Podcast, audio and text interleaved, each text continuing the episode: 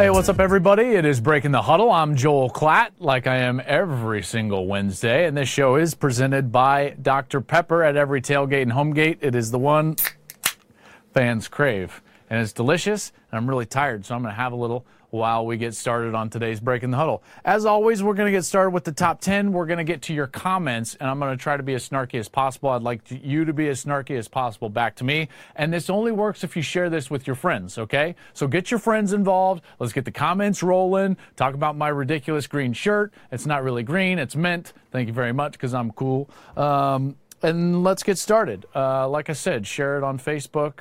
You can download it as a podcast later. I'll get to all of that in a little bit. Excuse me. That really is delicious. Okay, here we go. Top 10.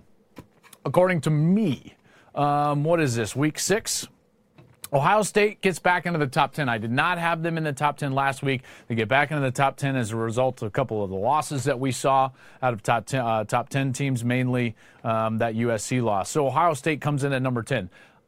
I think that Ohio State is still really good. One, their loss to Oklahoma is going to look continually better as we move along in uh, in the season because of what I think Oklahoma is going to do the rest of the season, um, and also they're fixing some of their problems. Remember now, their biggest problem was the fact that they didn't throw the ball down the field, and they've started to fix that. Uh, I'm going to get into that in a little bit. In fact, I'm going to save a lot of the nuggets when I talk about Ohio State uh, for later, because right after this top 10, we're going to get to your comments. I'll read them, I'll give you some snark back. It's going to be really fun. And then I've got a little chalk talk session the three reasons why I think people have overreacted to JT Barrett's struggles early in the season. So make sure you stay tuned for that, and I'll address more uh, Ohio State details as by the way, Gus and I and Ginny are going to head there this weekend. My first time in the shoe, which will be a lot of fun. All right, number nine. Stay in the Big Ten. I've got Wisconsin at number nine. Okay, so I really love what Wisconsin is doing. Every single week, I feel like I give the same reasons. I love Jim Leonhard. I love Paul Chryst. Their players are pretty good. They understand their system, so on and so forth. But the data is starting to really back this up. First and foremost, they've only given up 14 points in the second half all season long. And all 14 of those were against Northwestern once Clayton Thorson and the Cats had to kind of just air it out there uh, when they were getting after it. Here's what I love about Wisconsin they still run the football and now they're very exotic on defense, getting after the quarterback. Eight sacks against Northwestern, and Jim Leonhard, their coordinator, if you were watching the game at all, this guy comes from the Rex Ryan school of thought. He played for Rex Ryan in the NFL, so he understands how to get pressure on a quarterback, and they're doing a great job of that at Wisconsin. So they're number nine. At number eight, I went with Michigan, and I actually flip flopped Michigan and uh, Washington this week. And by the end of this, I might flip them back because I think they're kind of interchangeable. The reason that I put Michigan at eight is because they've got some question at the quarterback position. Now it's been obviously ruled that Speight's going to be out for a few weeks, so they've got John O'Korn. Did you know that Wilton Speight engineered touchdowns on 13% of his drives this season? Not very good. They were not very good in the red zone. Offensively, this is where the team struggled. They've got the number one total defense in the country. Don Brown, their defensive coordinator, has done a magnificent job, and they just couldn't get the offense going. Well, John O'Korn comes in against Purdue, scores on four of 10 drives, scores touchdowns, 40%. That's an incredible increase. If they continue that play from the quarterback position and the offense, rest assured, the only team with the roster to beat Michigan is going to be Ohio State. I think that they would be better than Penn State. They would be better than Wisconsin. And then we would get that game at the end of the year in Ann Arbor. That would be just an incredible game. But that's just one man's humble opinion. That one man happens to have a mint green shirt on. Okay, number seven. Washington. Washington is doing what Washington does, namely play great defense. They've got good skill position players in the secondary. I love what Myles Gaskin has been doing. Jake Browning continues to be efficient. This is a team that just understands how to win. Chris Petersen doesn't have to have the best recruiting classes in order to play at the top level of college football. That's why year in and year out, we're going to see Washington in the top 10 as long as Chris Petersen's the coach. Get used to it. College football fans, get used to it. And all you dog fans out there that love to give me crap on Twitter about like, oh, they're too low. You're seven. Relax. Six years ago or seven years ago, you were winless. All right. Be happy with number seven at this point. I think you're in a great spot. If you continue to win out, Washington could make it a second straight year into the college football playoff. Really enjoy what they've been putting on the field in the last couple of seasons. At number six, it's TCU. The reason I've got TCU ahead of Washington is because TCU has a better win. They've earned it. They've earned that number six spot by going on the road and be- beating Oklahoma State, a team I just saw last week. I think that's a really good team in Oklahoma State. Mason Rudolph is a heck of a player. Their wide receivers are really good, and TCU went in there and handled them with 39 minutes of time of possession. That is a good football team, folks. Rest assured, they've got a great game against West Virginia this weekend on FS1, by the way. And that's a defense that's really salty. Gary Patterson has some veteran players that tackle well, they run in space. They're going to be there the entirety of the season. Couple of players I wanted to single out. Uh, one returning from an injury, and the other one that's actually injured and going to be out four or five weeks. I'll start with the bad news first. Patrick Morris, their center, he's injured. He's going to be out four to five weeks. And when you look at what they did really well against Oklahoma State, is that they ran the football. How did they do that? They had four of five seniors on the offensive line. One of those guys, Patrick Morris, not going to be there. I think that they can overcome this. Uh, I do because they've got another guy coming back from injury that's going to help their run game.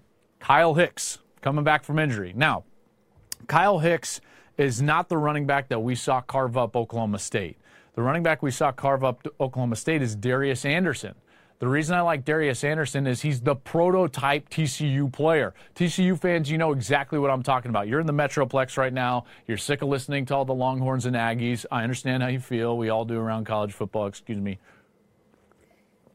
But one thing that you do know is that Darius Anderson is the type of guy that Gary Patterson loves to get. Low level recruit, two star, three star, but an excellent high school player. He ran for 2,000 yards his senior year in high school. 30 touchdowns and led his team to a 16 0 state championship. That's the type of guy Gary Patterson gets. So now all of a sudden, they get Kyle Hicks back, they get Darius Anderson in the backfield, and uh, they're rolling a little bit. Won't be surprised at all if they beat West Virginia. At number five, it's Georgia. They continue to roll up these rankings because they continue to dominate teams. Now, I don't think Tennessee is great. Um, in fact, they, they probably need a new coach, but Georgia's really good. I don't know if you realize that or not, but Georgia is really good. Second in the nation in scoring defense, under 10 points a game. The only team better than them is Bama, who's giving up like negative points per game. That's not possible. Obviously, that would be a record. So, Georgia on def- defense, they're fast. They're great in the middle of their defense and they tackle well. They're opportunistic at the ball. Kirby Smart has got exactly the type of player uh, that he needs in there, and they're doing a heck of a job. And we know what they can do running the football with that stable of backfields. The one thing that I've been surprised with is that Jake Fromm has been playing great at the quarterback position. I didn't think a true freshman was going to go in there and play to that level, but he's done a fantastic job. And you don't just roll into Neyland Stadium and shut out Tennessee. You know how I know that? Because it hadn't been done since 1994. Crazy. Tennessee, what are you doing? Maybe you should concentrate less on the stupid turnover dunk bucket and maybe get a football team. Number four, Penn State. I feel like this is kind of default. This is like the one team I've struggled with in, at number four. It's so consensus.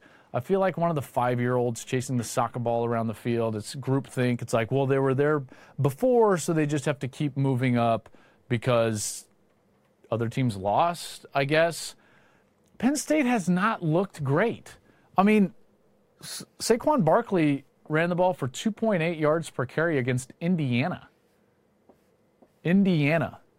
All right. I mean, I might switch this mid mid switch, mid switch, because they've earned it.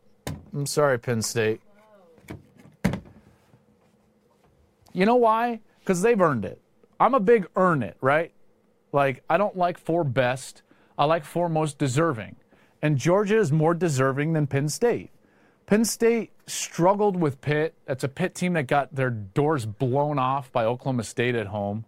Um, you didn't run the football very well against Indiana. You struggled with Iowa on the road. That's an Iowa team that we just saw Michigan State control, not handle, but control for the most of that game, even in, in just a one possession win. Uh, I'm just, you know, you need to play better. Penn State, you need to play better. And you will. You got the potential. uh, you're going to have great opportunities. Trace McSorley's been hot and cold. If he's hot, they're really good. Mike Gesicki, their tight end, is injured. He took an awkward hit last week. Um, that's that's going to be interesting. We'll see because they need him. They need him bad. Um, let me move on because i am pretty solid in my top three. Um, order, I probably should change up the order, but I'm going to stick like this. People think I'm a Big 12 homer, so I'm just going to like put that to rest and, and just leave Oklahoma at three. You'll be fine, Oklahoma. Sooner fans, you know I got your back. You're a great team. You've got the best win on the season. There's a lot of things I love about Oklahoma. They start with Baker Mayfield. The offense is great. The offensive line probably is the best offensive line in the entire country. They're running the ball really well, even without those two backs that they graduated, Joe Mixon and Samaje Perine. Uh, they've replaced Dede Westbrook on the outside. So they're doing a lot of things great. If there was one area of concern, Sooner fans, you knew it was an area of concern coming into the season, and they've addressed it for the most part, but it kind of reared its ugly head in that win against Baylor, pass defense. So Baylor, outside of the game against Oklahoma, is averaging. I've got it right here in my trusty book. This is like a college football Bible, folks. 242 passing yards per game is what Baylor is averaging in every game outside of the Oklahoma game. What did they throw for against Oklahoma? 463 yards. So, what do you want me to do with that? They almost doubled their output. So that's why Oklahoma's number three. I think they have the most dynamic player in the country. Baker Mayfield is my leader in the Heisman race. And they're really good. They're going to be able to prove it down the stretch. Okay, so Clemson's going to be at number two. There's a lot of clamoring people out there. Oh, Clemson fans are becoming some of the worst. You know who you are. You know who you are.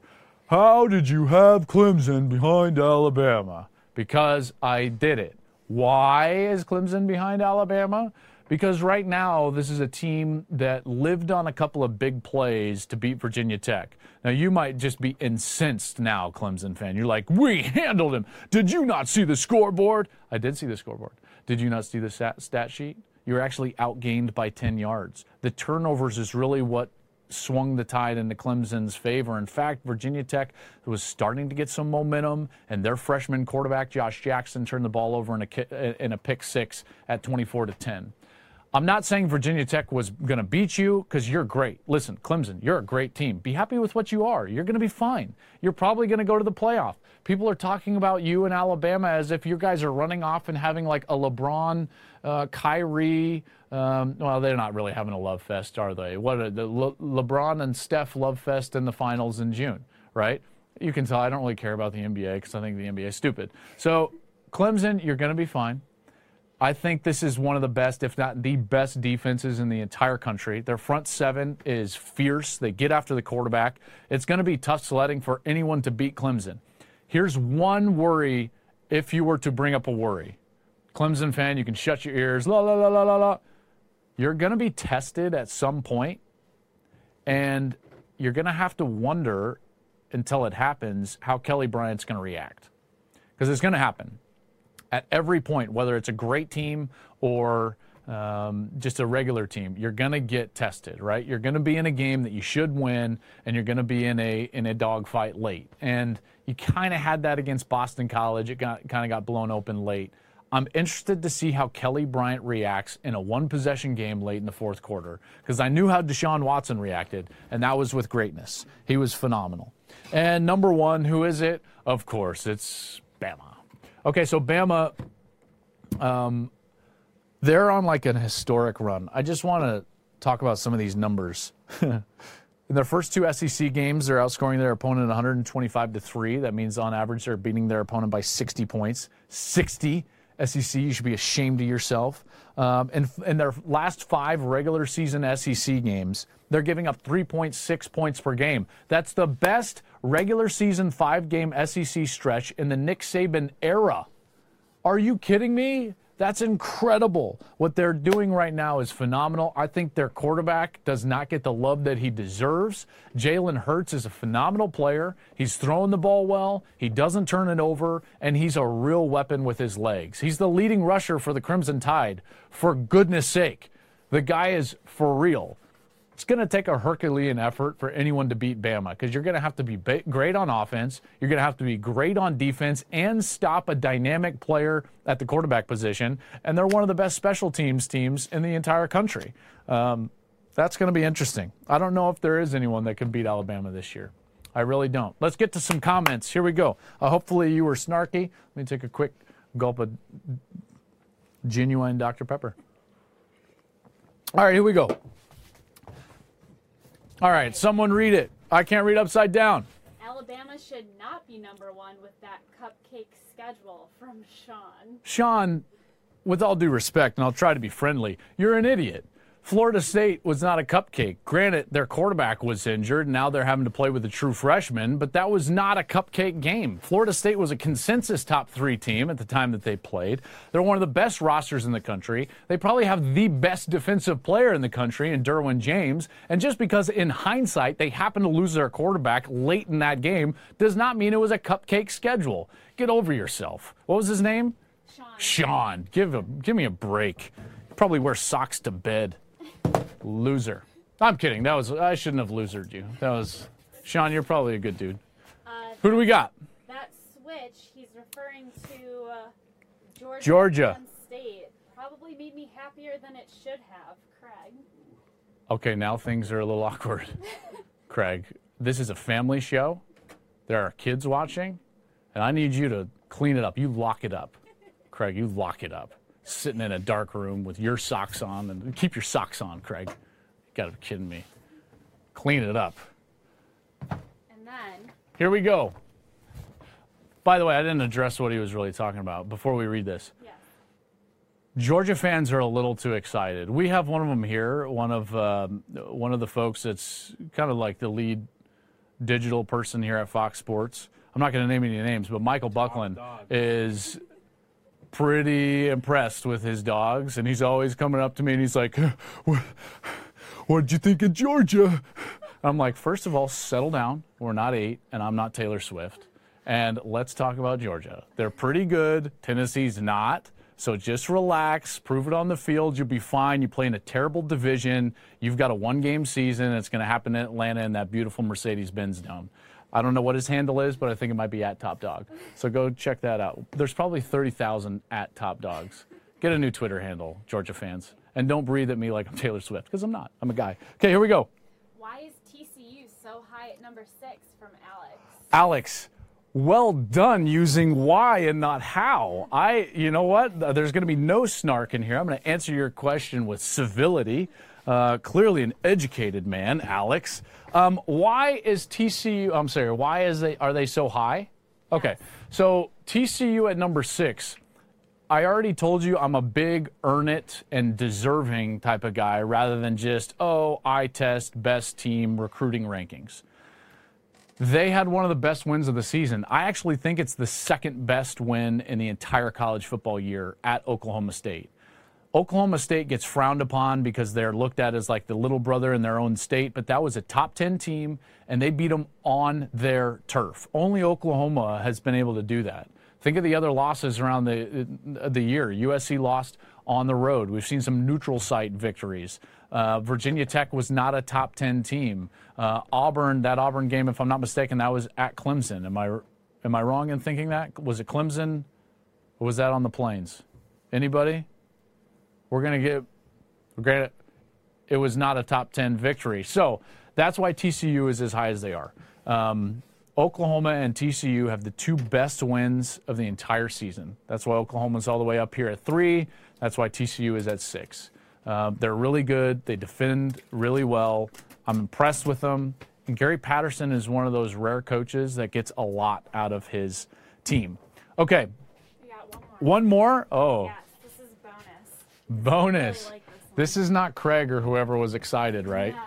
Because that could have been awkward again. Yeah, Okay, who, who do we got now? Yeah, Don. He says East Coast bias. Stay up after 7 p.m. on a Saturday.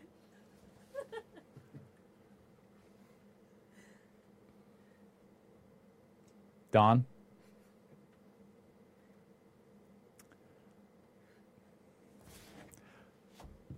Don? Are you awake, Don? I live in Los Angeles, Don. I haven't spent 14 nights this entire year on the East Coast, much less the fact that I talk till I'm blue in the face every single week about guys like Bryce Love and Rashaad Penny and Christian McCaffrey in 2015. Don, Don, you apparently have been dropped in from Mars and know nothing of me or this show. Welcome. Grab a Dr. Pepper and understand that I live in Los Angeles. I grew up in Denver. If anything, I don't really like the people on the east side of the Mississippi. Maybe I said it, maybe I didn't. Did I say people or things? I don't know. Check the tape. Oh, you can't. It's an internet show. Nah. Oh, it's probably going to be on tape. Um, so there it is. There's my top 10. I like the switch I made. I'm more comfortable with this. Do not get excited, Craig. Was that his name? Was that Craig? Relax, Craig. Okay, let's get some chalk talk. Are we doing that? Do we have a chalkboard? We're doing Heisman. We're doing Heisman. Let's do the Heisman first. Um, Matt. Matt's here. Let's bring in Matt. We're going to get to his Heisman. Please do not do what I think you're going to do at number one.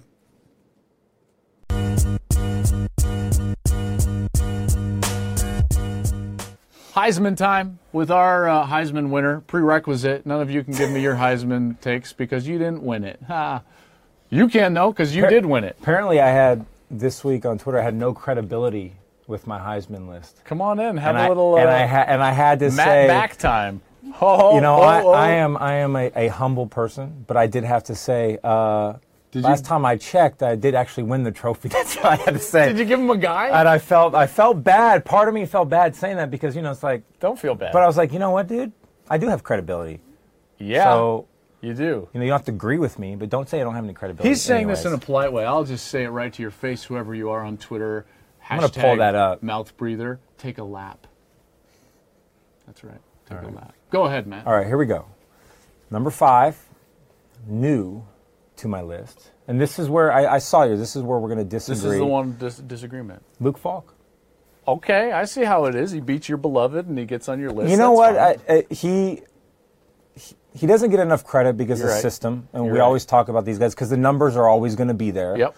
Um, but I, I think what he has done against top uh, top opponents in his career, he's not been good. I mean, his numbers across the board are down, touchdowns, you know, completion percentage, all those things. never had help I think he he, was he was defense two, is good. Yeah, he was two and five against ranked opponents going into that game last week, and I thought he played well. He, Yeah. he didn't like you said. He has a better defense. He got a pretty solid, a, a decent run game, but just to play like that. Um, Against a top USC team, USC may not be as good as we think, but still a good defense. They're banged up, but I And, thought it was a uh, good one too. it- it a was a nugget on for. Luke Falk, if you don't mind me Yeah, adding.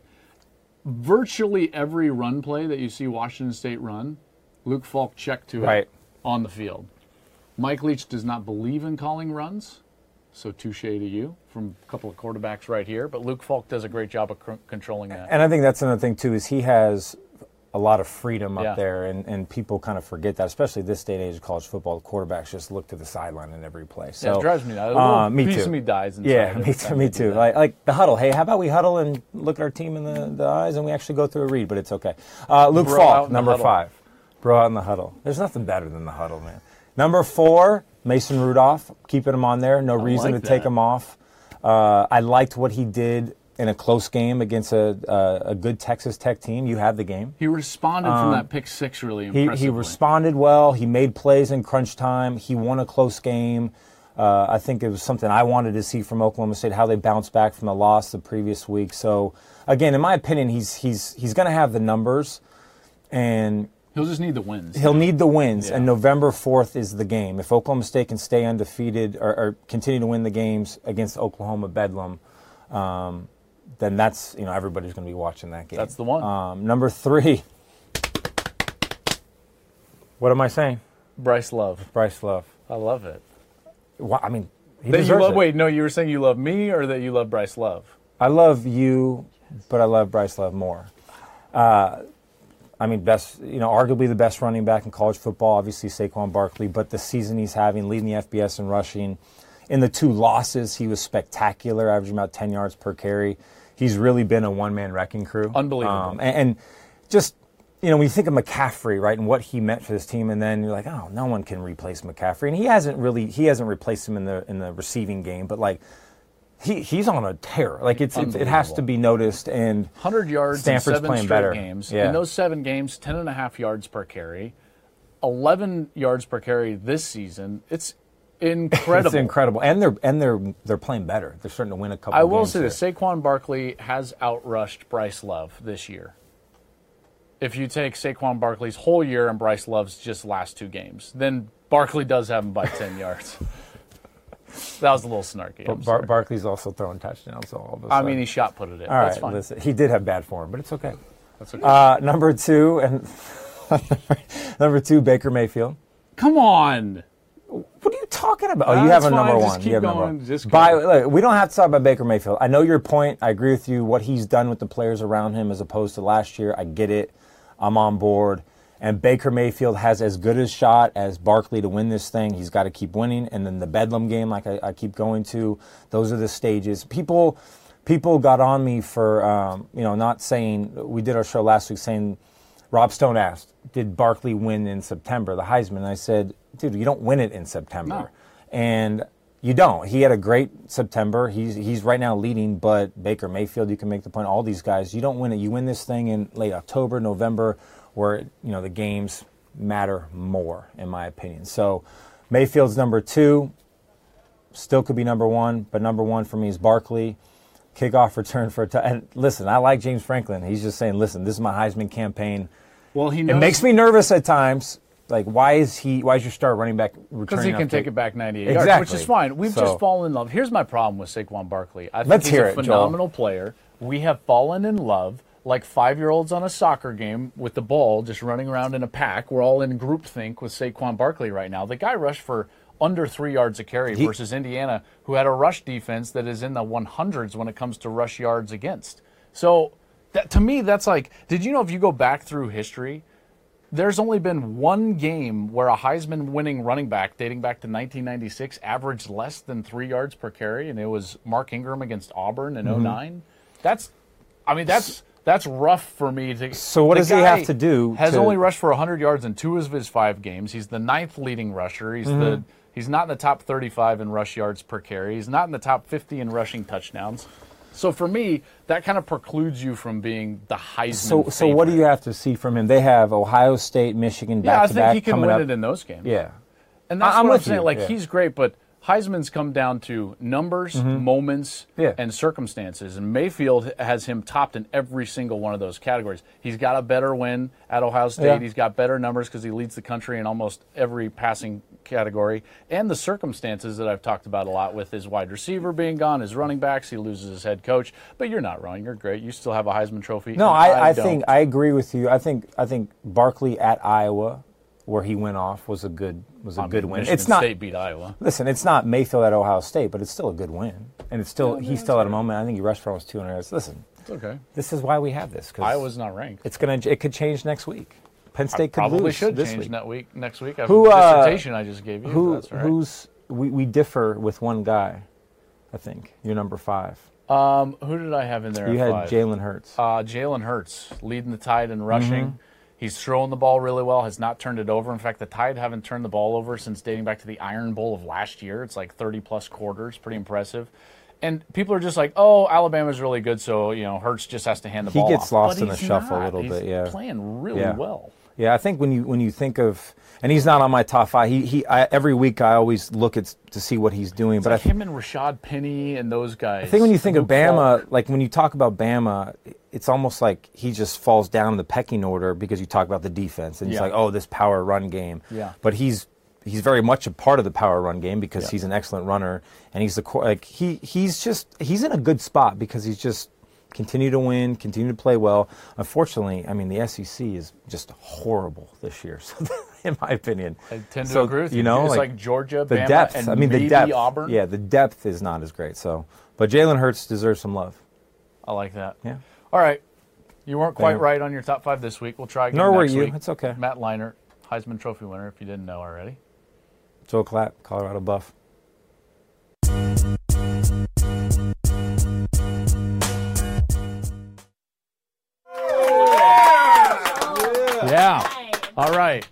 Um, we apparently have a brand new studio audience, so It was fake. They're all workers here, and I told them they had to cheer. Here we go. We're going to give you three reasons not to panic about JT Barrett and Ohio State Buckeye passing offense. That's why we're going with a little Aaron Rodgers relax about JT Barrett. I've got three reasons. Now, we're also going to play a little fun game for the rest of Breaking the Huddle, presented by, you know the ticket, Little Dr. Pepper. Okay, so here's what we're going to do. I want you all get your friends inv- involved on this. By the way, send it to them. Make sure they get on here because the snarkiest, funniest comment about my mint green shirt during the course of the rest of this episode is going to win something. I don't know if it's going to be a 12 pack of Doc, Dr. Pepper, which I personally buy you. Maybe Dr. Pepper will send us a 12 pack that we can send to you. Uh, there's a picture of me getting blasted back here. We might send this to you. I can autograph it. I can autograph it if you want. Um, that might bring down the value. I don't know. I might send you this shirt off my back, unwashed. Just bring the snark. Come on, let's have some fun. It's college football, for goodness sakes. I feel like Crash Davis out here. Baseball's supposed to be fun. Come on, internet. I want you to be good at this. Okay, here we go. Number one. It kind of looks like a D. I'll be working on this. Let me work on that a little bit. Number one, with a little thingy there, whatever it's called. Um, number one is time. Okay, so time. Let me explain time to you. And no, not telling time. Time. Everyone thought, myself included, that the new offensive coordinator, Kevin Wilson, was going to fix the down the field passing game for Ohio State right away. And you know what? That probably wasn't realistic because they just needed time to incorporate what Kevin Wilson wanted to bring and mesh it with what Urban Meyer has been historically offensively. See, here's the thing Urban Meyer has won close to 85% of his games as a head coach. So he's not going to come in here and just allow Kevin Wilson to have the keys to the castle. He understands how to win, and his offense has been as successful as any out there. He's won three national championships, for goodness sakes. He didn't forget how to coach. He did know that he needed some new ideas. He went out and got one of the best minds in all of college football, and they have begun the process of infusing those ideas together. They always needed time to do that. They needed games to do that. They needed reps to do that. There's a third part of the time equation that I haven't even touched on, and that's Ryan Day. Ryan Day, the quarterback coach who's now working with JT Barrett, He's a guy that is infusing Chip Kelly style principles into Urban Meyer's offense and Kevin Wilson's offense. And so you got these three elements that are trying to mesh themselves together. So in hindsight, we should have never expected that to be great early in the season, and we all overreacted and panicked when JT Barrett and Ohio State didn't throw the ball great down the field against Oklahoma. We never gave them the most important element of the uh, equation, which was time. Time to mesh. If you actually watch some of their games, like I have on film, getting ready for this week as I travel out there, what you see is Kevin Wilson is doing a better job of incorporating down the field passes. JT Barrett has thrown three passes, or excuse me, last week threw three passes that traveled 20 yards in the air or more. He only had two coming into that entire game. That's schematically related. Please tell me you guys are giving me such great comments about this mint green shirt because I am so excited to read them. Okay, the next thing on here is um, let's see, B. Um, facts. Facts. That's something that we failed to look at, which is the facts of the entire deal. We want to sit here and say, hey, the Ohio State passing game, they're no good, blah, blah, blah. They don't throw the ball down the field. Guess what? Go look at what they are in the Big Ten. They're the number one passing offense in the entire conference. They're the only team to average over 300 yards per game throwing the football. Oh, by the way, they lead the conference in throwing uh, in uh, passing touchdowns. JT Barrett is one of the best when it comes to touchdown to interception ratio. As a team, they lead the conference in touchdown to interception ratio at eight to one. And when you look at what Barrett has done, in particular in the last couple of games, he's thrown the ball for 12 yards per attempt back to back games, over 12 yards per attempt. He hasn't done that in his entire career. So we need to look at the facts because the facts don't match the narrative. Too often in college football, a narrative is formed, and then we never adjust that narrative based on the facts. It's time to adjust the narrative because the facts will tell you Ohio State is throwing the ball very well, in particular down the field. And lastly, we've got film. Uh, this is my favorite because it gives me a chance to kind of nerd out. And when I watched the film from last year, what I saw was JT Barrett not necessarily nervous in the pocket, but antsy in the pocket. He wouldn't often get to his second and third read in the progression. He didn't often get from one side of the field even back to the middle of the field, or in particular from one side of the field all the way to the other side of the field. And so he would see one read, he would try, he would try to stay on it, stay on it too long, and then he would try to run, generally to no avail. But that was the problem with the passing game late last season. They needed a fix. This is where Ryan Day has helped the most. And I'm sure Kevin Wilson has incorporated some of this a little bit as well. But JT Barrett is so much more relaxed at quarterback in the pocket. Okay, when I see a quarterback, what I want to see is confident in his movement. Okay, that confidence in movement means that I'm going to see him looking in one direction on one close of his feet. A close of his feet, it's hard to tell, but like you get back there and, and one close is kind of one shuffle. Okay, so when you get one shuffle, you're looking at one receiver. And if you shuffle again on the same receiver, you don't know what you're looking at. Okay, what I see now is Barrett, he's kind of going to close on one receiver and bang, he's immediately to his next read or even somewhere else on the field. That tells me he's more confident in the pocket. He understands what's going on down the field, maybe even to a better degree than he was before. And he's throwing the football with a lot more accuracy, in particular when you're talking about those throws that go more than 10 or 15 yards down the field. Why? Because he's not breaking down. Okay, so if I'm a quarterback and I'm going to sit there with the ball and I get nervous, you know, I get nervous and all of a sudden I get tense up top. Now, if I'm relax and I'm on one, now I'm on two, and I'm on three. See how now I'm, i can release the football with more um, athletic ability, touch, things of that nature, accuracy down the field. So these are the three things one time, B facts, lastly, film. Yeah, I know I didn't number those totally correctly, but whatever.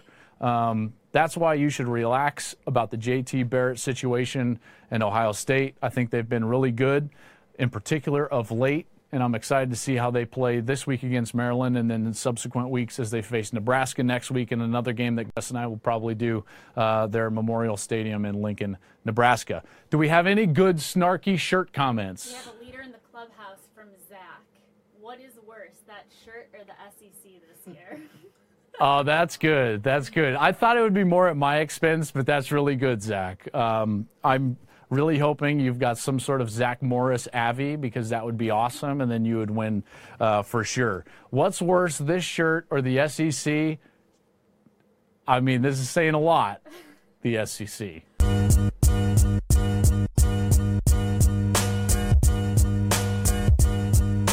All right, so we've finally gotten into October now, and everyone in college football or surrounding college football all of a sudden wants to crown Saquon Barkley the Heisman Trophy winner. And I don't quite understand why yet, and I'll explain further. Um, first, a disclaimer to this entire monologue, if you want to call it that. I love Saquon Barkley as a player. I mean, the guy is phenomenal. He's the top running back for next year's NFL draft, hands down. He's explosive. He does the right things off the field. He's a great runner between the tackles, outside of the tackles. We see what he can do in the run game. Love him as a player. That doesn't mean that the best NFL prospect at the position always gets the Heisman Trophy. Okay? You got to have a year that is worthy of winning the Heisman Trophy. So, let's start pumping the brakes just a little bit on the Saquon Barkley for Heisman hype train. Let me explain why. If you're not even the best running back in the country, statistically, or not having the best running back year, how can you be the best player in college football? Because you can argue that Saquon Barkley is right now not even having the best running back year. That clearly is going to Bryce Love. And you can make an argument that the second best running back year is Rashaad Penny at San Diego State. And the numbers back me up. I wouldn't just come out here and throw a bunch of hyperbole and opinion at you. The numbers suggest that right now Bryce Love is having the best running back year in the country. And it's not just total yards, although he has those. Let's run them down. Bryce Love is right now the leading rusher in the country. He's also leading the country with 11 yards per carry. That's insane. He's rushed the football for over 160 yards in every single game this year. And if you go back seven games into last year, he's got seven straight 100 yard games every single one of those, and for the bulk of that entire time, he's averaging 10 and a half yards per carry. It's insane. Now you look at what Barkley is doing. While great, the numbers don't add up. He's not in the top five in terms of total rushers in the country. He's not in the top 35 when you look at rushing yards per attempt. And he's not in the top 50 when you look at rushing touchdowns. So while he might have had some great Heisman moments, let's not let's not convince those or convince ourselves that those also mean that he is worthy of the Heisman trophy. He hurdled a guy at Iowa and had a great day in a day in which his team had to beat an unranked team on the road. Ever since then, though, he's only had two 100 yard games out of the five. He had 2.8 yards per rush against Indiana. Now, folks, let me give you some context for that. There are two other guys that have played Indiana this year that are not named Saquon Barkley that each averaged over six yards per carry and got well over 100 yards on the night. One of them was for Georgia Southern, for goodness sakes. L.A. Ramsey ran the ball for 108 yards and 6 yards per carry against Indiana. J.K. Dobbins, a true freshman in his first start ever in the first game of his career at Ohio State ran for 180 yards and 6 point what, 2 yards per carry against Indiana. Indiana's rush defense is in the 100s when it comes to their defense of rushing yards per attempt. None of the yards none of the numbers make any sense. Can you edit that? Yep. Okay. None of the numbers make any sense for Saquon Barkley at this point. And this is not even an argument about me trying to say Bryce Love should be the Heisman Trophy favorite, because I'm saving the best for last. Baker Mayfield is your Heisman frontrunner if you've been watching the sport at all. Remember, don't fall in love with three moments, fall in love with an entire body of work. Let's explain Baker Mayfield's body of work. First and foremost, he had the best win in the country at Ohio State in which he was brilliant. Threw the ball for over 380 yards, and he threw it for what, 27 of 35 for three touchdowns and no interceptions. So in that moment, he was brilliant. Maybe even more brilliant than what Barkley was at Iowa. Just think about that for perspective. He's also leading the country in completion percentage with all the quarterbacks that have played four or more games. When you take all the quarterbacks in the country, he's number one in yards per attempt. He's number one in yards per completion. He's number one in touchdown to interception ratio. By the way, that's a big goose egg 13 TDs, zero interceptions. And he's leading the country in passer efficiency at 228. There's not another quarterback that's even at 190, much less the 200s.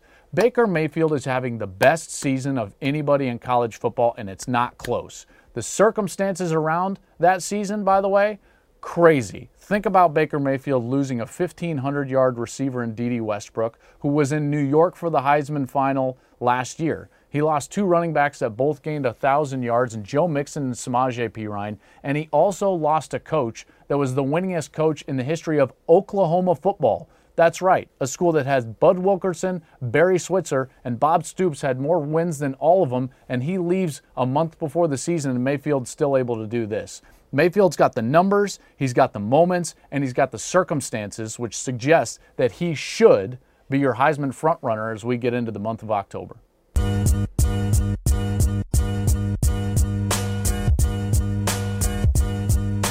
I wanted to take a moment to just address all the LSU fans because I've actually gotten a lot of people on social media, and then those are the people that I work with that are from the Louisiana area or that are uh, LSU fans. And that's all you can ask me about is what's going on with LSU and are they going to get a new coach? Let me start by saying this. This is the bed that you made yourselves. So you're going to have to sleep in it. So let's explain what the bed is and what you're going to go uh, night night in here for the next couple of months. First and foremost, the pressure that you put on Les Miles and the pressure that you more specifically put on Joe Alleva, the athletic director, to get rid of Les Miles was pretty ridiculous. Why? The guy won over 70% of his games, close to 80% when you talk about SEC play. He won the division several times, he won conference championships several times, he won a national championship and you thought the grass was greener on the other side. I understand that you thought that the other side of the fence was Tom Herman, and so a lot of the reason that there was pressure to change was because of Tom Herman, what he was doing at Houston. But you didn't get Tom, Her- but you didn't get Tom Herman. What you did get was Ed Orgeron, who was not your first choice. Now you're five games in, and it's not good. All right, LSU was just outplayed by Troy. This was not a situation where they clearly dominated the game and Troy got five turnovers and happened to upset the Tigers. Troy beat LSU up and down the field. The fact that it was that close in the end was actually a miracle for LSU.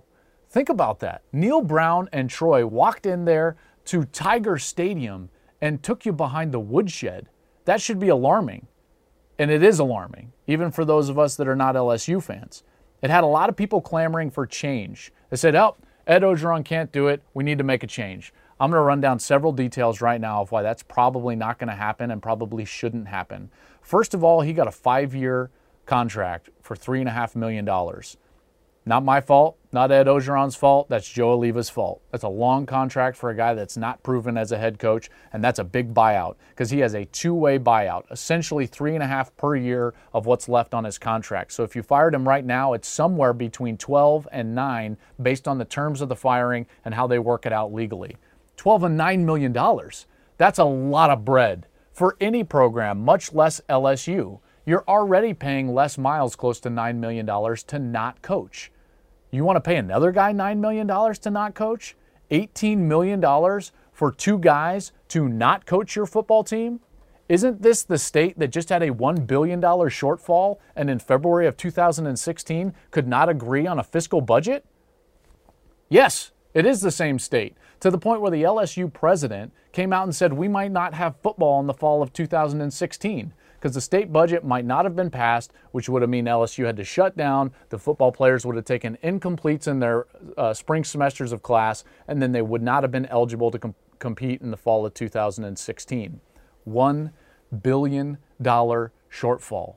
You cannot add to that debt by paying $18 million to two guys that aren't coaching your football team. If you're wanting to make a change or willing to make a change, it's going to have to come at the athletic director spot.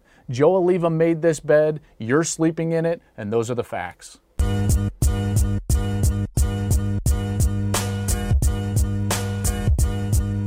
Listen, I appreciate you guys sticking around. I appreciate you inter- interacting with the show. Breaking the Huddle can be listened to as a podcast, so make sure to go to iTunes and download this as a podcast or wherever you find your podcast. As always, we are presented by Dr. Pepper. Remember, at every home gate and tailgate, it is the one that fans crave.